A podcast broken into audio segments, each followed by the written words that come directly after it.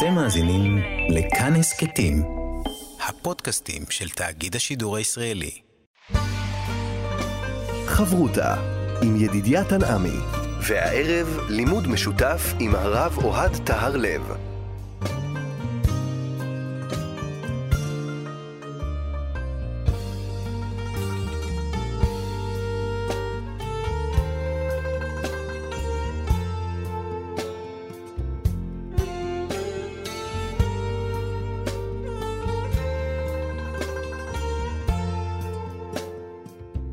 שלום לכם, כאן מורשת. חברותא לימוד משותף עם רבנים ואנשי חינוך בנושא תנ"ך, הלכה ואמונה, והערב אנחנו עם עולם האגדה. יחד איתך הרב אוהד תהרלב, ראש מדרשת אות לידנבאום, מרשת אור תורסטון.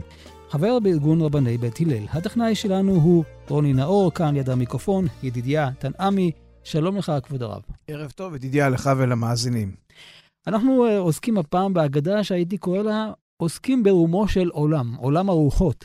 ברומו של עולם, בעולם הרוחות, בעולם שמעבר, בעולם הפנטזיה, בעולם הנסתר. אה, זה אכן עיסוקנו. אנחנו הולכים לעסוק בסיפור, אני חושב שהוא די מפורסם, נמצא במסכת ברכות בדף י"ח, עמוד ב', עוסק בשאלה האם המתים יודעים מה קורה בעולמנו.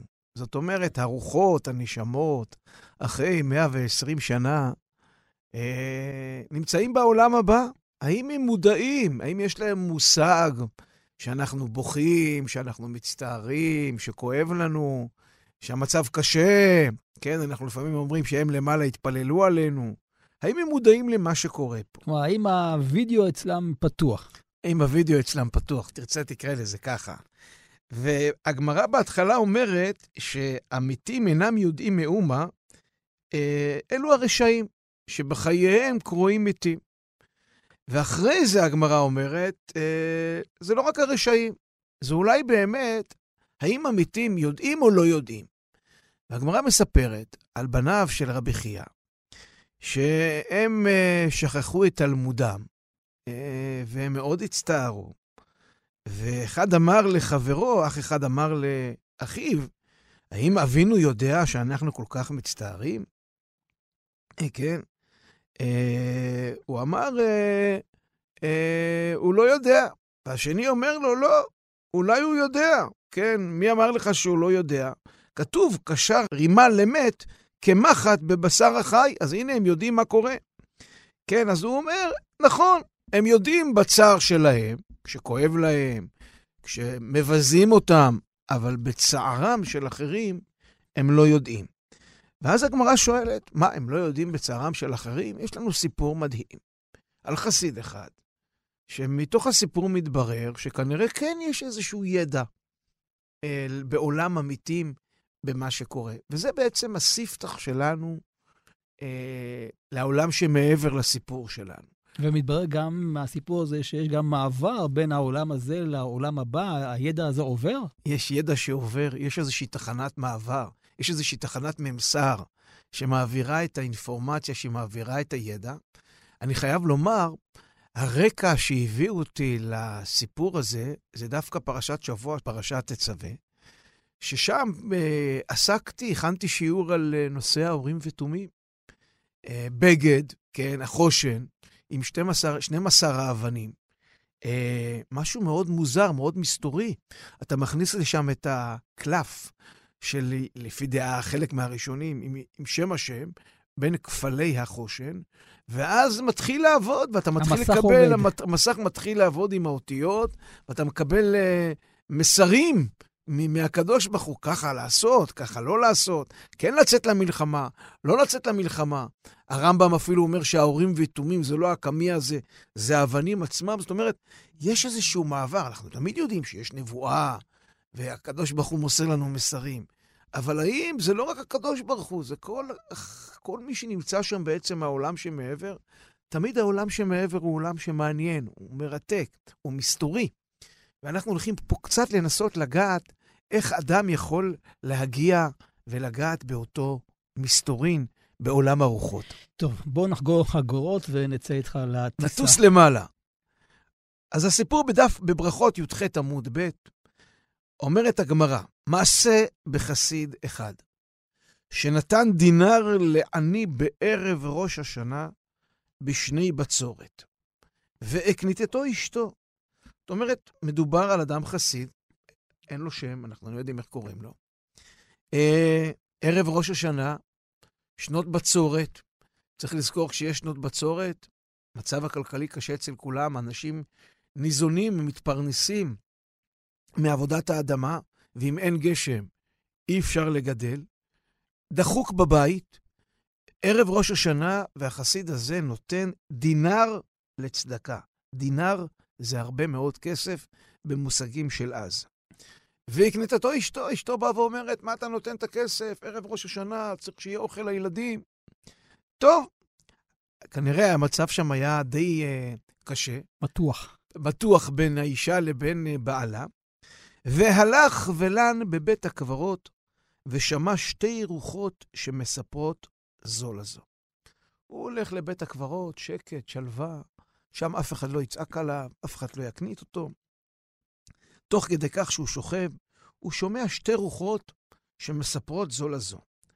אמרה חדה לחברתה, חברתי, בואי ונשוט בעולם, ונשמע מאחורי הפרגוד מה פורענות באה לעולם. כן, אה, מתברר ששתי הרוחות האלה הן כנראה שתי נערות שנפטרו, יצאו מן העולם מוקדם. זה אנחנו יודעים מההמשך, שיש mm-hmm. איזשהו שיח עם אחת האימהות. אה, כנראה שהם נפטרו מוקדם, ודאי לפני אימותיהן, אה, ואחת אומרת לשנייה, בואי נסתובב בעולם, ונראה מה הולך להיות בעולם, בפורענות שבאה לעולם. אמרה לה חברתה, איני יכולה שאני קבורה במחצלת של כנים. אני לא יכולה. למה? כי אני מוגבלת, אני תפוסה, אני לא מסוגלת לצאת. אותי קברו במחצלת של כנים, את כנראה קבורה בתכריכים אחרים.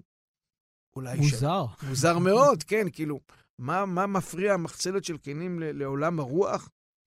ולכן היא אומרת לה, אלא לכי את, ומה שאת שומעת, אמרי לי.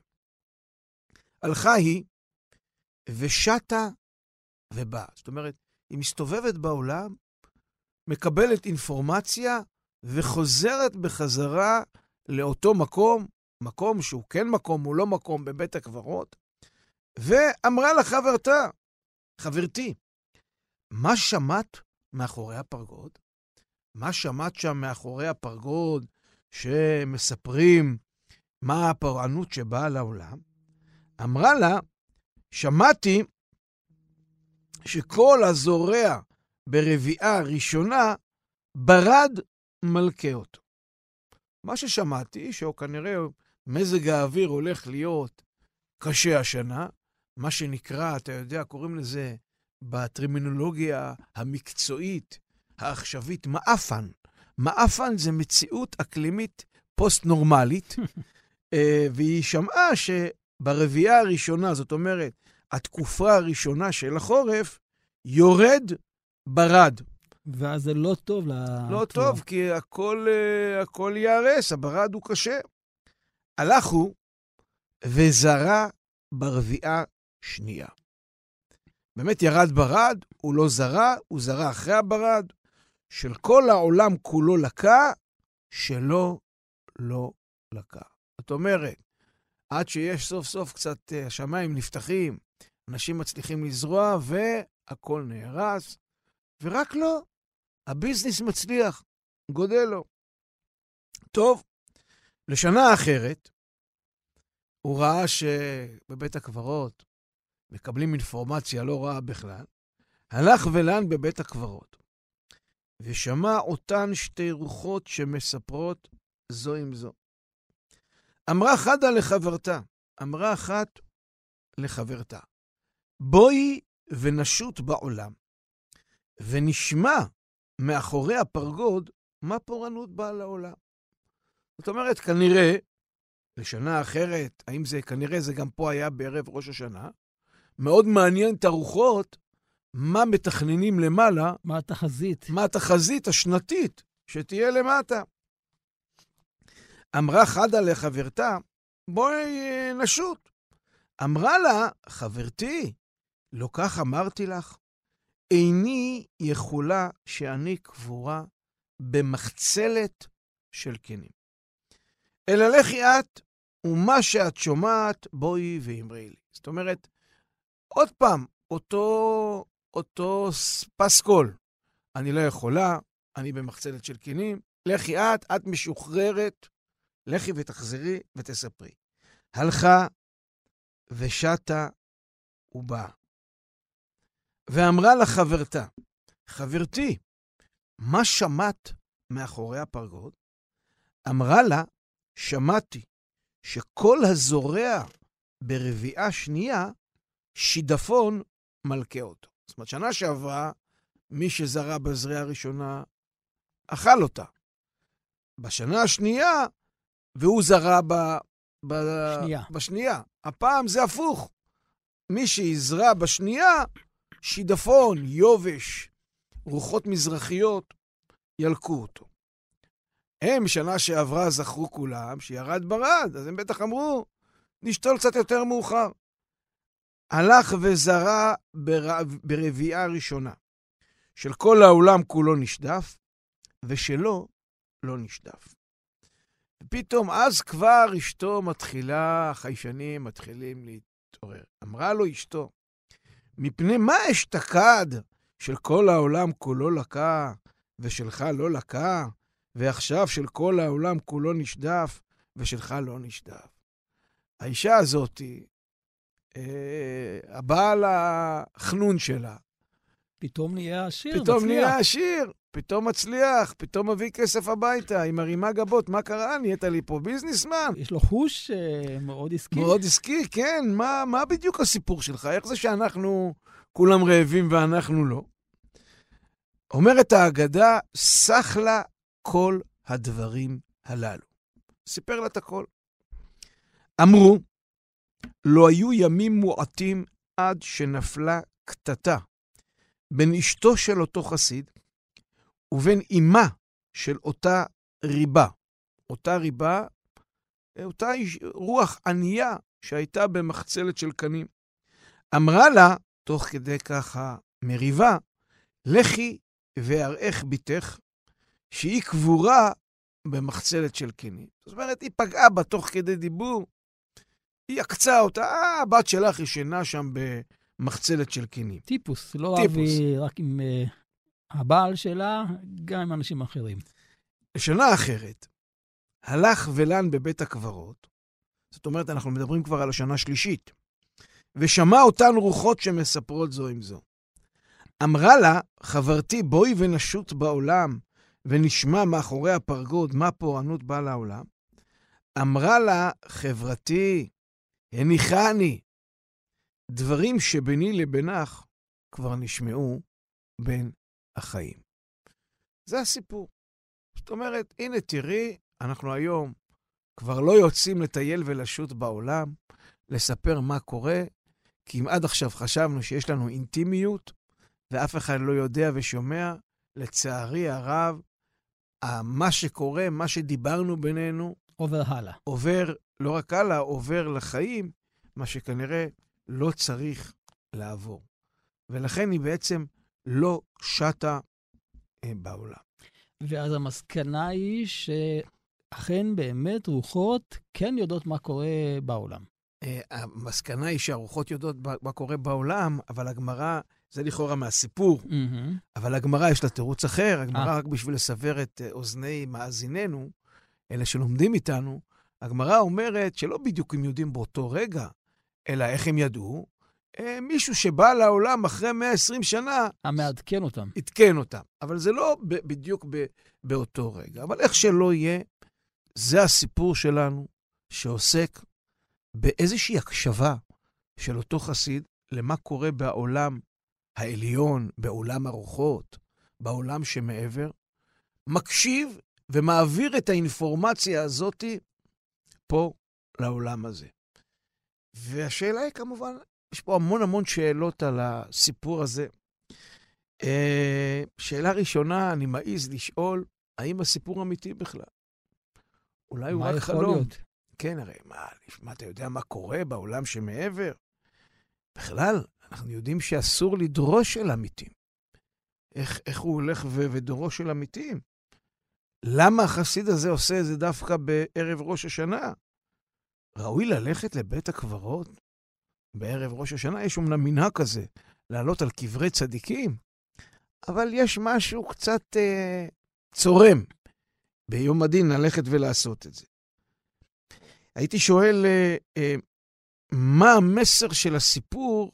ברור שהסיפור שה, מובא פה שבעצם המתים יודעים מה קורה פה, אבל, אבל הסיפור כפי שהוא מסופר, הוא נותן לנו עוד מסרים. אה, אני חושב ככה מבין השורות, ש, שנותנים לנו איזושהי תובנה בין מה שקורה ל, בעולם המתים לעולם החיים. אה, האם באמת המתים יודעים מה קורה בחיים שלנו? אולי הם יודעים דברים מסוימים? האם זה רק אה, תחזית אה, פורענות בעולם? האם הם יודעים באמת מה קורה עם כל אחד בבית שלו, אה, בעולמו הוא? אה, ואתה יודע, מאוד צרם לי הרוח הזאת שנמצאת במחצלת של כנים. למה היא לא יכולה לצאת? למה היא לא יכולה לצאת? ממתי יש מעמדות? עוני מעמדות שם ב- ב- בעולם העליון? מה זה מחצלת של כנים? היא בתכריכים עשירים שהיא יכולה להוריד אותם וללכת ולשוט, וזאתי תפוסה מוגבלת. מה המשמעות של כל העניין הזה? אה, זהו, תראה. תשמע, אז... יש עוד כמה דברים. למשל, הסיפור מתאר דווקא אדם שהוא חסיד, כלומר, כנראה אולי לא כל אחד יכול לשמוע את הרוחות, רק נכון. אדם שהוא חסיד. האם רק חסיד יכול לשמוע? ושהוא נותן צדקה. הוא נותן צדקה. עכשיו, תראה, זה, זה, זה מעניין, כי העיסוק של הגמרא שלנו, האם המתים יודעים מה שקורה פה בחיים? אבל בעצם הגמרא מביאה סיפור שהחיים יודעים מה קורה עם המתים. אמנם אנחנו רואים שהמתים קצת יודעים, אבל הנה, יש חי, אותו חסיד, mm-hmm. שהוא מקבל אינפורמציה. אז, אז, אז, אז, אז מה קורה פה? המתים יודעים מה קורה בחיים, או החיים יודעים מה קורה במתים? חברותה עם ידידיה תנעמי חברותא בכאן אה, מורשת, ואתם אה, איתנו עם עולם האגדה, יחד איתך, הרב אוהד הרלב. אנחנו עוסקים באגדה, במסר הזה בין העולם העליון לעולם התחתון, באותו חסיד שמקבל אינפורמציה מאוד uh, מעשית, והוא משתמש בה לצורכי הפרנסה שלו. ואחת השאלות שהעלינו זה הנושא שדווקא של אותו חסיד והתזמון, שזה קורה דווקא בערב ראש השנה. ואני חשבתי שאולי כל הסיפור שם בא לספר שבראש השנה העולם נידון, אז אולי זה קשור למאחורי הפרגוד, באו ושמעו על מה העולם נידון? אה, כן, העולם אה, אה, נידון בראש השנה. לכן כנראה זה קורה בערב ראש השנה. ומסתומי יש פה איזשהו עניין של יום הדין, אני חושב שיש פה גם רמז לדבר מאוד uh, גדול ועמוק, וזה נושא הצדקה. אנחנו יודעים שחז"ל אומרים, שלושה דברים מעבירים את רוע הגזרה. ותשובה ותצדקה ותפילה מעבירים את רוע הגזרה. והסיפור שלנו מתחיל הרי בצדקה. צדקה תציל ממוות. צדקה תציל ממוות. אנחנו עוסקים פה בחיים ומוות. עוסקים פה בחיים ומוות, ממש ככה. Uh, ובאמת, יש פה שאלה גדולה מאוד. למה דווקא צדקה? למה דווקא צדקה מצילה ממוות? למה לא שמירת שבת מצילה ממוות? למה לא אה, הכנסת כלה מציעה ממוות? אה, מה יש בצדקה שלוקחת אותנו למוות? הנה, גם פה הצדקה אה, מביאה את החסיד לבית הקברות ולפתיחת האוזן לעולם מוות. כמו שראינו במשל במחצית השקל, כופר נפש. הנה, שוב עניין של נתינה קשור בכסף, בדבר חומרי. נכון. פדיעת האדם, ממש ככה. זאת אומרת, יש כנראה פה משהו בצדקה שהוא, אה, יש לו, יכ...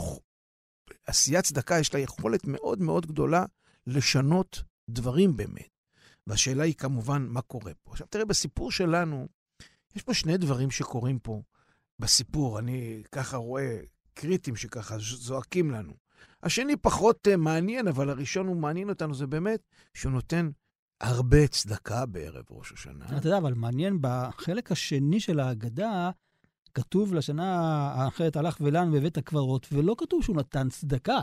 גם בשנה השנייה הוא, הוא לא הלך. כן. בשנה השנייה והשלישית. נכון. הוא נתן צדקה רק בהתחלה, כי הנתינת צדקה הביאה אותו לבית הקברות אה, משום מה, וואו. ואז הוא גילה את הפטנט, אני אלך לשכב שם בין הקברים, ואני כבר אקשיב למה קורה בעולם הרוחות שם למעלה.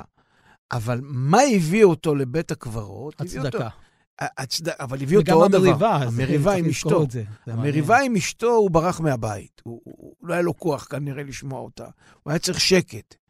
אבל הוא, כחסיד, נותן המון כסף. דינר זה המון כסף. אפילו על חשבון השלום בית, זה מעניין. אפילו על חשבון השלום בית, תראה, אני לא יודע אם הוא היה יודע שאשתו, אה, יהיה לה קשה, אני לא יודע אם הוא היה נותן אולי כמות כזאת של, של כסף. בכל אופן, כשאנחנו מסתכלים, הוא נותן צדקה, אה, אשתו לא אוהבת את זה, הוא בורח לבית הקברות, והנה תראה מה קורה. בזכות הצדקה הוא מתעשר. המציאות הכלכלית שלו מתהפכת. זאת אומרת, באמת שינתה את גזרתו. כל העולם היה בגזרה מסוימת, אבל הנה הוא, הצדיק, החסיד, שנותן הרבה צדקה, משנה בעצם את המציאות. עכשיו, מתברר שהוא איש עסקים בכלל לא רע, אבל, אבל הוא באמת לא אבל איש זה לא עניין עסקים. של מזל, זהו. הוא באמת לא איש עסקים. מה קרה? אה, הוא קיבל מידע. הוא קיבל מידע, ומתברר שמידע, ידע זה כוח, ידע שווה כסף, כן? אבל המידע פשוט משנה, אתה לא צריך להיות ממולח ומתוחכם, ו- וקצת uh, לעגל פינות ולהיות סויכר, מה שנקרא. מספיק שיש לך ידע על מה שהולך להיות בשוק, וגמרנו עניין, אתה יודע איך להתנהל, כן? אתה יודע שאו-טו-טו תפרוץ מלחמה, אתה יודע כן למכור או לא למכור מניות כאלה ואחרות. ובעצם הוא קיבל אינפורמציה, הוא לא היה טיפש, אבל הוא קיבל אינפורמציה מאוד ברורה שקשורה, וזה מה שהוא בעצם עשה. זאת אומרת, הצדקה בעצם מייצרת שינוי מציאות חומרית, והשאלה היא, איך זה עובד? אני חושב, אה, התורה אומרת על צדקה פתוח תפתח את ידיך. הצדקה היא פותחת. תראה, כשחז"ל אומרים, שלושה דברים מעבירים את רוע הגזירה, תשובה, תפילה וצדקה, אז יש מי שאומר, זה אה, מחשבה, זה דיבור, זה מעשה, אבל יש פה מחנה משותף אחר. תשובה מוציאה את האדם מהמקום שבו הוא נמצא. מקום אחר. אז ממילא הגזירה כבר לא חלה עליו. Mm-hmm. אותו דבר תפילה, כשאדם מתפלל, נשמתו מתעלה, עולה. עולה, וממילא, עוד פעם, הגזרה לא חלה על המציאות שבה הוא נמצא. מה קורה בצדקה? כשאדם נותן צדקה, הלב שלו נפתח. הוא יוצא מהמסגרת הוא האישית שלו. יוצא מהמציאות האישית שלו. כשהלב נפתח, בעצם אתה במקום אחר. כשהלב נפתח, אתה במקום אחר, אבל פתיחת הלב פותחת אצלך אפשרויות חדשות בחיים. ממש בחיים, כן? הידע הזה מזמין אותך, אתה מקבל ידע, והידע הזה משנה אותך לגמרי.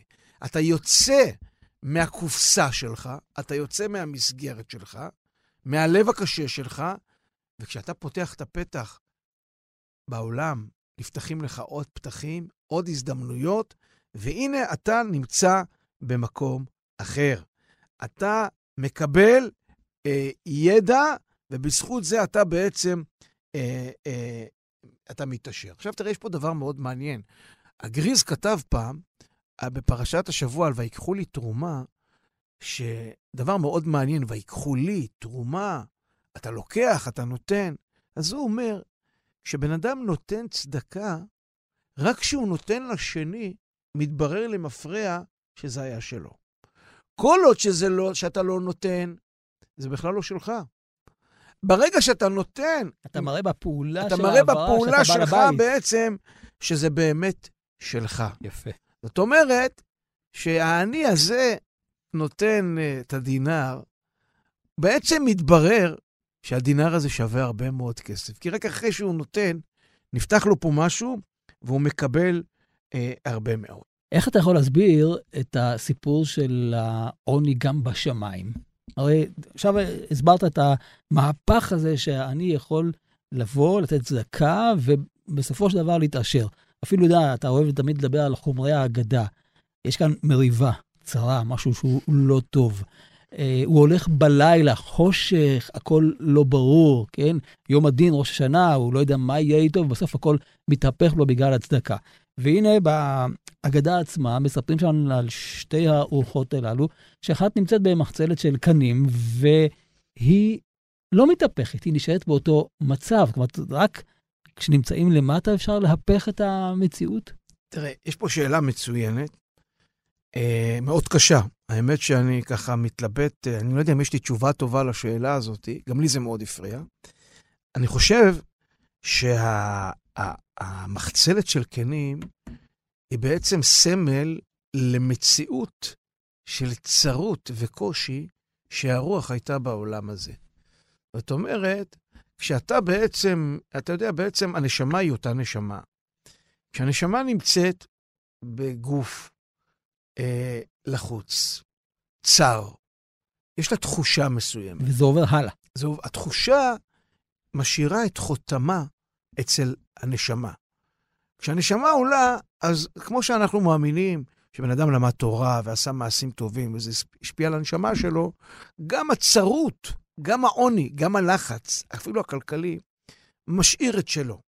ויש פה איזה מוסר השכל, אני חושב, שגם כשבן אדם עני, אה, כמו אותו חסיד, ש, שידע להשתחרר מהלחץ הזה. זאת אומרת, שהוא לא ייתן למסגרת החיצונית להשפיע עליו, על המקום שבו הוא נמצא. למה? כי כשאתה לחוץ, וכשאתה, וזה באמת נכון, לצערנו הרב, הרבה פעמים המצב הכלכלי, שלושה דברים מרחיבים דעתו של נכון. אדם.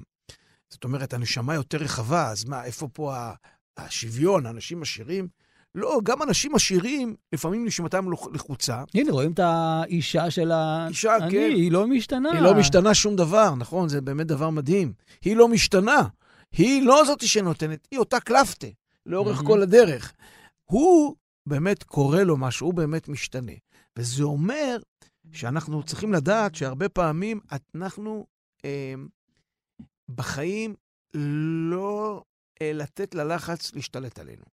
גם כשאנחנו עניים, גם כשקשה לנו, כי זה משאיר את חותמו. לא משנה כמה כסף יש לך, פה היא אומרת, אני במחצלת של כנים. אני לא יכולה לעוף, אני, אני, אני מוגבלת. ולכן היא גם לא מקבלת מידע, היא תקועה שם. לכן היא גם לא מקבלת שם. מידע. היא, ת, יש פה כאילו ש, שני עולמות. יש פה עולם ש, שהשער שלו המוות, אתה יוצא מהעולם הזה לעולם הבא, אבל מתברר שבעולם הבא יש עוד עולמות. יש מה שקורה מאחורי הפרגוד, כן, בעולם שמעבר. וגם שם לא כל אחד יכול להיכנס ולצאת. גם פה, אני לא בטוח שאם אשתו של החסיד הייתה באה לישון בבית הקברות, היא לא הייתה מקבלת את המידע. היא לא הייתה מקבלת את המידע. שוב, היא, היא לא נפתחה, היא, היא סגורה. קרה, קרה לה משהו, נכון. ממש ככה. עכשיו תראה, יש פה עוד דבר. אה, נשים לב ש... אה, קורה פה משהו מאוד מעניין. כי לא רק הנתינה, לא רק הנתינה אמ, מביאה אותו לעולם שמעבר, לא רק הצדקה. גם ההקנטה של האישה אה, מביאה אותו לבית הקברות. במקום. להמשיך לריב איתה... הוא הולך, כן. אבל, אבל יש משהו, אה, אה, הליכה של העני לבית הקברות בעצם אה, אה, אה, מביאה אותו לברוח מהאפרוריות החיים למציאות יותר אה, אחרת, שונה, שהוא מוצא את זה דווקא אה, מעניין מאוד אה, בבית הקברות. האישה, כמו שאתה אומר, לא משתנה. היא מרשה לה להעליב, להקנית, mm-hmm. למרות שהיא כבר התעשרה, אבל היא נשארה באותו מקום. היא התמאה על בעלה. הוא אולי עושה טעות שהוא מספר לה, אבל אין לו ברירה. הוא מספר לה, היא לוקחת את... הרוח מביאה אינפורמציה מאחורי הפרגוד.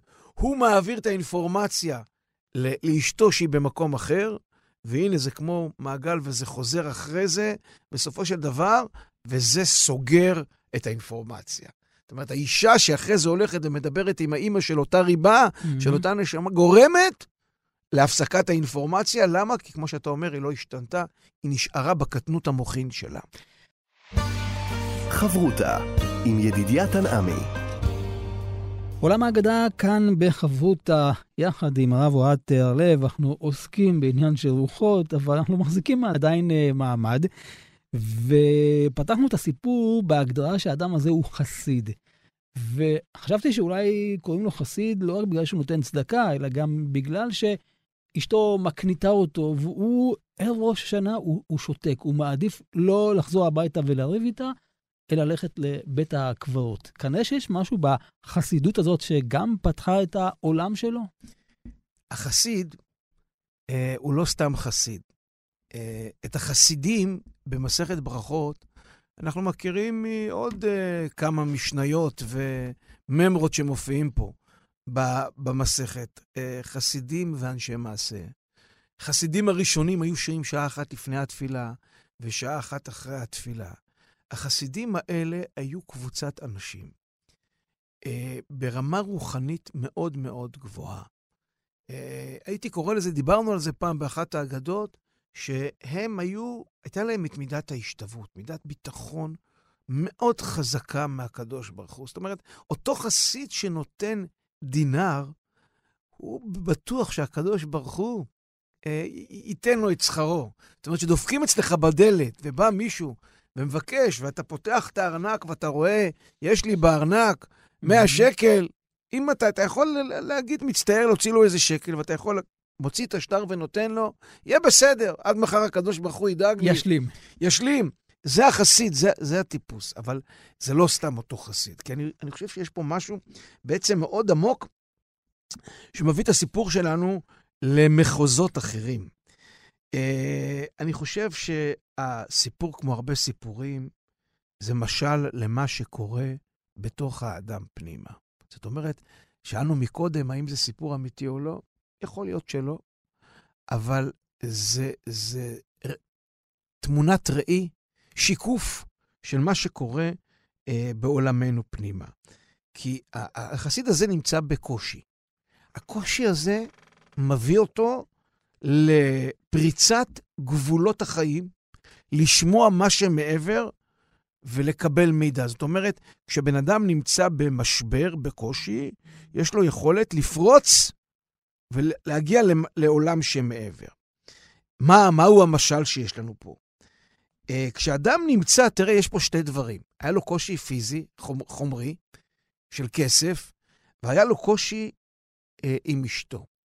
אחד זה קושי כלכלי, השני, אני קורא לזה קושי זהותי. אשתו זו ביתו, אש, אשתו היא גופו של אדם.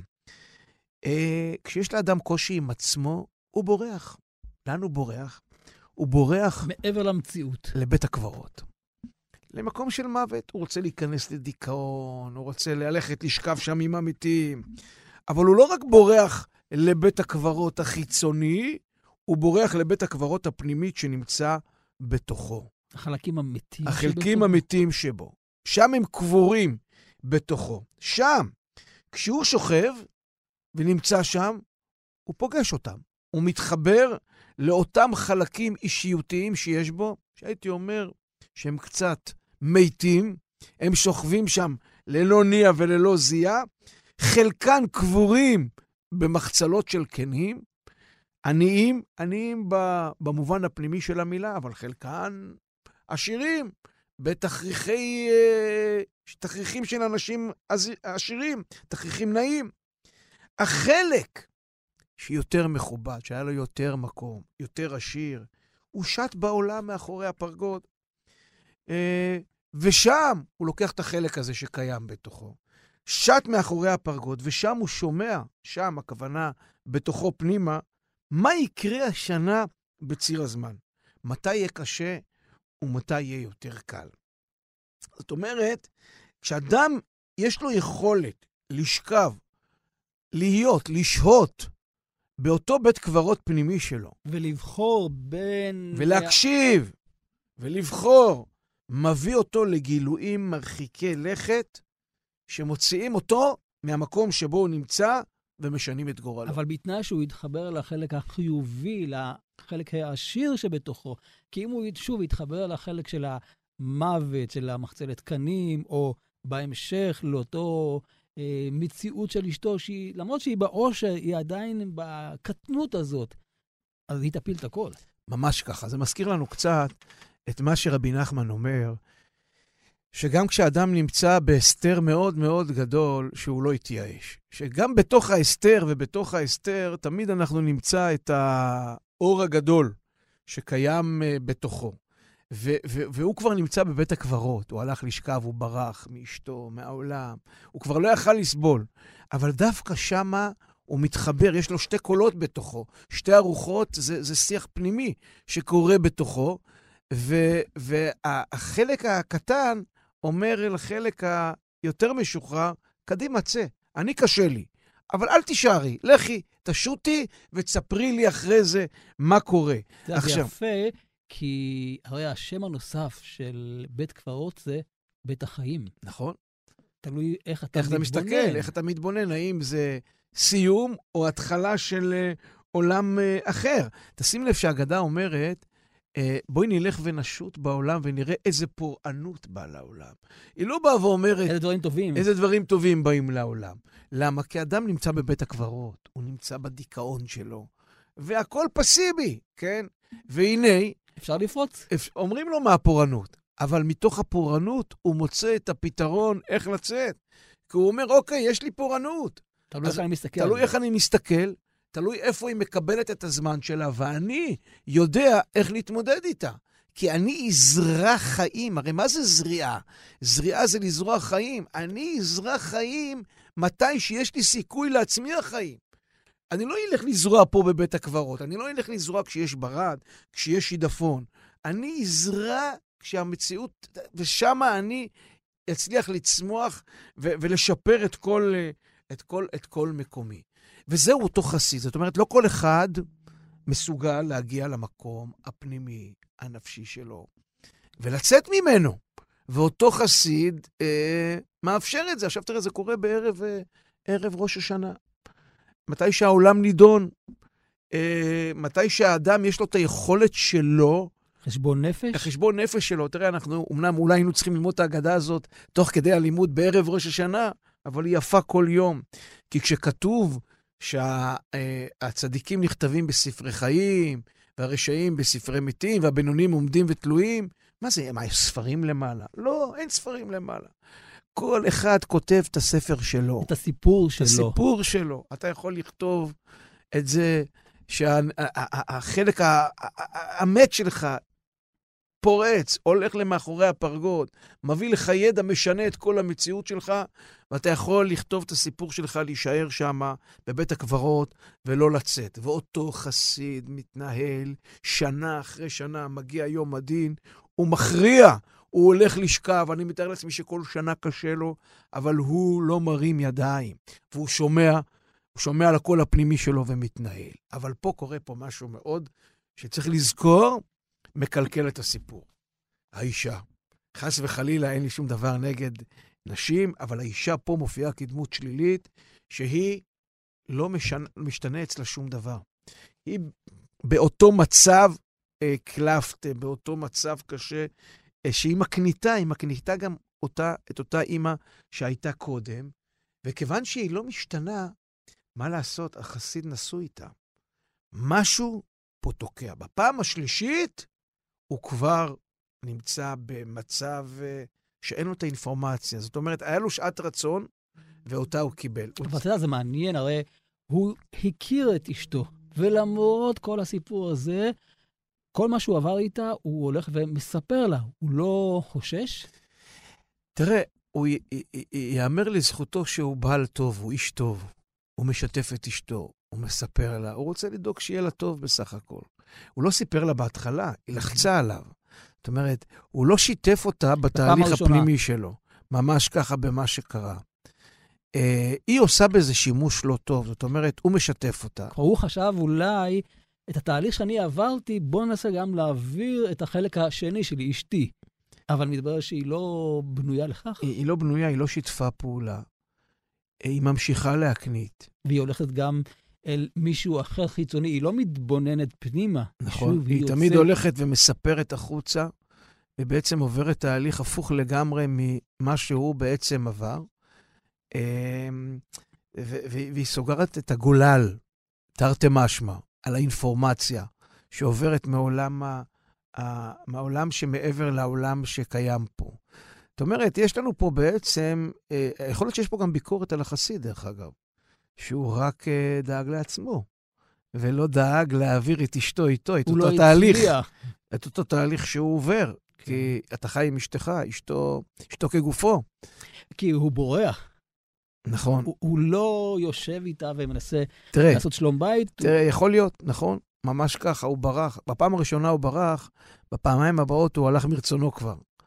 הוא כבר אה, לא היה צריך אה, אה, לברוח. אבל יכול להיות שמעת, הביקורת עליו היא באמת בזה שהוא לא שיתף אותה בהתחלה. זאת אומרת, היא צריכה לבוא Mm. ולשאול, תגיד, מה, מה קרה פה? איך התעשרנו פתאום? איך נהיית פתאום כזה מוצלח? למה אתה לא מגלה לי? למה אתה לא מגלה לי? והיא באה עם עין, עם עין רעה. אילו היה משתף אותה ומספר לה את השיח שיש לו עם העולם הזה, של עולם הפנימי שלו, והיא הייתה שותפה, ייתכן והיא הייתה עוברת את אותו תהליך, והם שניהם היו ממשיכים. מה שקרה פה, יש פה נתק. היא נשארה איפה שהיא, הוא באמת עבר, וכיוון שהוא לא שיתף אותה, בסופו של דבר, אה, הגולל מעולם החיים, מהעולם שכולו טוב, מעבר לברגות, בעצם אה, אה, נסתם. אם אנחנו נחזור ככה, לסגור את כל המהלך שלנו, אה, צריך לזכור שיש פה דבר מאוד מעניין, כי אנחנו עוסקים בשאלה, האם המתים, האם העולם שמעבר יודע מה שקורה פה? ומתברר שהוא יודע בצורה כזאת או אחרת, אבל תוך כדי כך אנחנו מרוויחים עוד דבר, שהעולם פה יודע גם מה שקורה בעולם שמעבר. ו- ולקחת את זה ולהבין, להכניס פנימה, שמה שהחלקים החיצוניים ביש- ב- בנו Mhm. קשורים לחלקים הפנימיים. אנחנו יכולים להיות מחוברים, יש קשר, יש שיח. יש איזשהו שיח שעובר. היכולת שלי להתחבר לחיים שבתוכי, היכולת שלי לא לפחד, להיות, לנהל את השיח הזה, את הקולות האלה, ומתוך זה אה, אה, לפרוץ את, ה, את הדרך. תראה כמה סמלי שהסיפור שלנו מתחיל בדיון עם בניו של רבי חייא. רב חייא, שמסמל את החיים שהוא. כבר לא בחיים. והם, עוד פעם, יש פה שניים, שני בנים עם אה, שתי רוחות, עם חסיד ו, ו, ואשתו. זאת אומרת, כל הזמן יש פה דיאלוג. דיאלוג בין שני, בין, בין שני הבנים לבין רב חייא עצמו. דיאלוג בין החסיד לאשתו, דיאלוג בין שתי הרוחות, לבין אה, דיאלוג אה, בין, בין, בין עולם הזה לעולם הבא, וכנראה שהמפתח לחיים בכל דבר זה דיאלוג. כלומר, כשיש לך הערה, אל תשמור אותה רק לעצמך, שתהיה... אחרת אתה שוכח את תלמודך, אחרת אה, אתה פשוט מפספס את החיים. נכון מאוד, ממש ככה. וואו, זה מקסים. תודה רבה לך, הרב אוהד אה, טהרלב, ראש מדרשת אות לידנבאום, מרשת אור תורסטון, חבר בארגון הבני בית הלל, ותודה גם לטכנאי שלנו רוני נאור, כאן ליד המיקרופון ידידיה תנעמי. נשוב וניפגש בחבותה הבאה. אתם מאזינים לכאן הסכתים, הפודקאסטים של תאגיד השידור הישראלי.